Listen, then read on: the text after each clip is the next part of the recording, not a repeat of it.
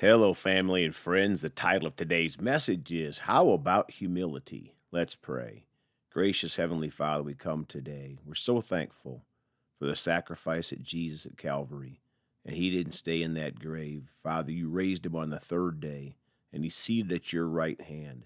We're so thankful he paid the price for our sins. All we have to do is accept that free gift by living a life for Jesus and confessing Jesus as our Lord and Savior. We thank you for it, Father. We come today hungry for what you have for us. In Jesus' name, amen. Well, folks are going to talk today about this topic. What about humility?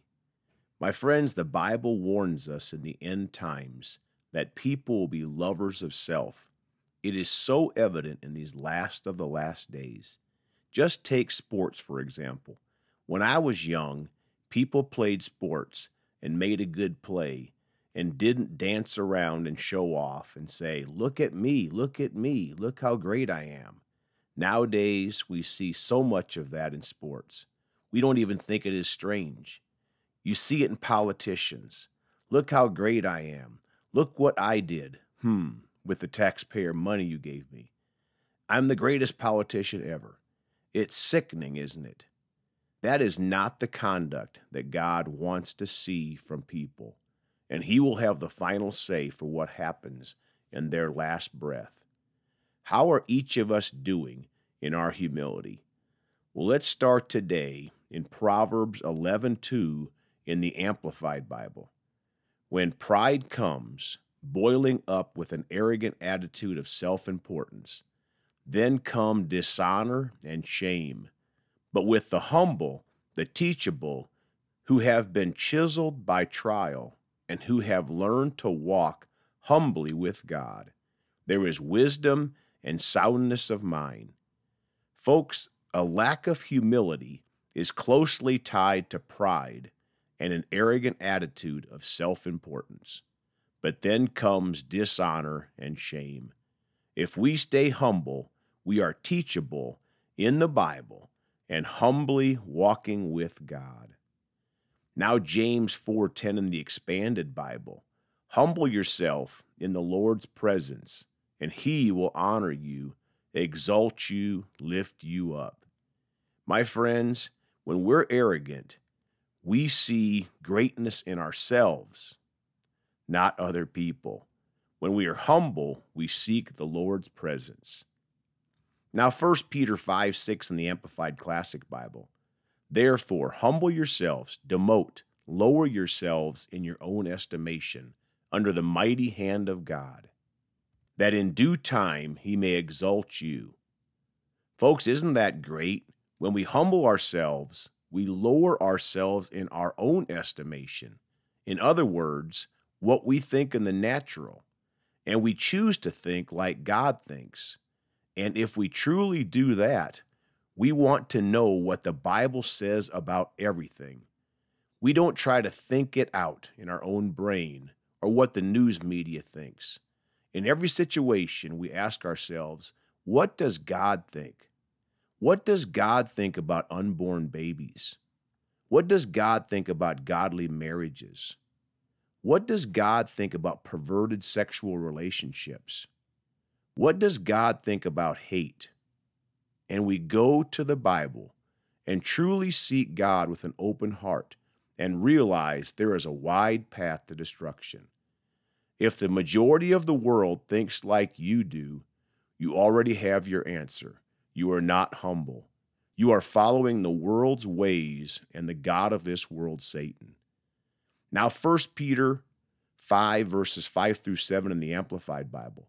5. Likewise, you younger men of lesser rank and experience, be subject to your elders, seek their counsel, and all of you clothe yourselves with humility toward one another. Tie on the servant's apron, for God is opposed to the proud, the disdainful, the presumptuous, and he defeats them, but he gives grace to the humble. My friends, God gives grace to the humble. The humble listen to godly elders. Notice I said godly elders, those that truly follow God. Notice I didn't say just older people. Many of those are on the wide path with worldly views. Notice I didn't say older religious people. Religious people are like the Pharisees who hated Jesus. We have to humble ourselves to elders that truly love God and serve God. They don't vote for a political party that voted to take God out of their platform and slaughter babies without any regard for that life. You don't have to be around those people very long to see that they are not serving God and they are not humble. And this scripture says that God is opposed to them. Verse 6 Therefore, humble yourselves under the mighty hand of God. Set aside self righteous pride, so that he may exalt you to a place of honor in his service at the appropriate time. Folks, if we humble ourselves under God's hand and serve him, he will exalt us to a place of honor. How does heaven sound to you? That's a pretty good place of honor, isn't it? But for those with self righteous pride, sounds like a lot of people on TV, huh? They will not like their reward. Those that are too busy to go to church, those that are too busy to pray and seek God, those that are too busy to read their Bible. These people are not humble and they are opposed to God, and God opposes them. Verse 7 casting all your cares, all your anxieties, all your worries, and all your concerns once and for all on Him, for He cares about you with deepest affection and watches over you very carefully. My friends, part of being humble is casting our cares on God because He cares about us. When we think too highly of ourselves, we think we can take care of everything, that we don't need God. That is a strong sign of arrogance, the opposite of humility. Now, Philippians 2, verses 3 through 5 in the Amplified Classic Bible. Do nothing from factional motives, through contentiousness, strife, selfishness, or for unworthy ends, or prompted by conceit and empty arrogance. Instead, in the true spirit of humility, lowliness of mind, let each regard the others as better than or superior to himself thinking more highly of one another than you do of yourselves. Folks, one sign of a humble person is they think more highly of others than they do themselves. Reminds one of the greatest commandments, doesn't it? Love God and love people. By the way, loving people doesn't mean supporting their sin. It's loving them enough to pray for them to get out of sin, helping to lead them to Jesus in heaven. 4. let each of you esteem and look upon and be concerned for not merely his own interests, but also each of the interests of others. 5. Let this same attitude and purpose and humble mind be in you, which was in Christ Jesus. Let him be your example of humility. My friends, we can't find a better example of humility than Jesus, starting with the fact he left heaven and came to save us from hell. Wow, thank you, Jesus.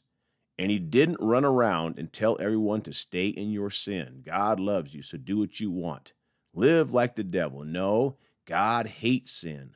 The world, through deception of the devil, has made people believe a lie about God and who God really is in his true nature. Now, Philippians 2 5 through 8 in the J.B. Phillips New Testament. Let Christ be your example of humility. Let Christ himself be your example as to what your attitude should be. For he, who had always been God by nature, did not cling to his prerogatives as God's equal, but stripped himself of all privilege by consenting to be a slave by nature and being born as mortal man. And having become man, he humbled himself by living a life of utter obedience even to the extent of dying, and the death he died was the death of a common criminal. Folks, wow, there is no better example of humility and loving people than the example of Jesus. Now let's close in Philippians 2 5 through 8 in the Message Bible. Think of yourselves the way Christ Jesus thought of himself. He had equal status with God, but didn't think so much of himself that he had to cling to the advantages of that status no matter what. Not at all. When the time came, he set aside the privileges of deity and took on the status of a slave, became human. Having become human, he stayed human. It was an incredibly humbling process. He didn't claim special privileges. Instead, he lived a selfless, obedient life and then died a selfless, obedient death, and the worst kind of death at that a crucifixion. My friends, Jesus didn't claim special privileges. He lived a selfless, obedient life of humility and died for us at Calvary. But the Father raised him from the dead, praise God. And the Father will do the same for us if we live a humble life, serving Him and not the world's ways. Let's pray. Father, we thank you for your great example in Jesus of humility. Father, we choose to live by Jesus' example, to live a humble life, not to be run over by people, but stand up for truth, Father, but be humble, Father. We thank you for helping us to put others first. We choose, Father, to care about people's future. We choose to care about where people end up for eternity and witness to them about the saving power of Jesus. In his name we pray. Amen. Well, folks, you can contact us at celebratejesusministry at gmail.com or by phone at 812 449 8147. We love you all. Please go talk to someone about Jesus today. And remember, Jesus thought about you on the cross at Calvary.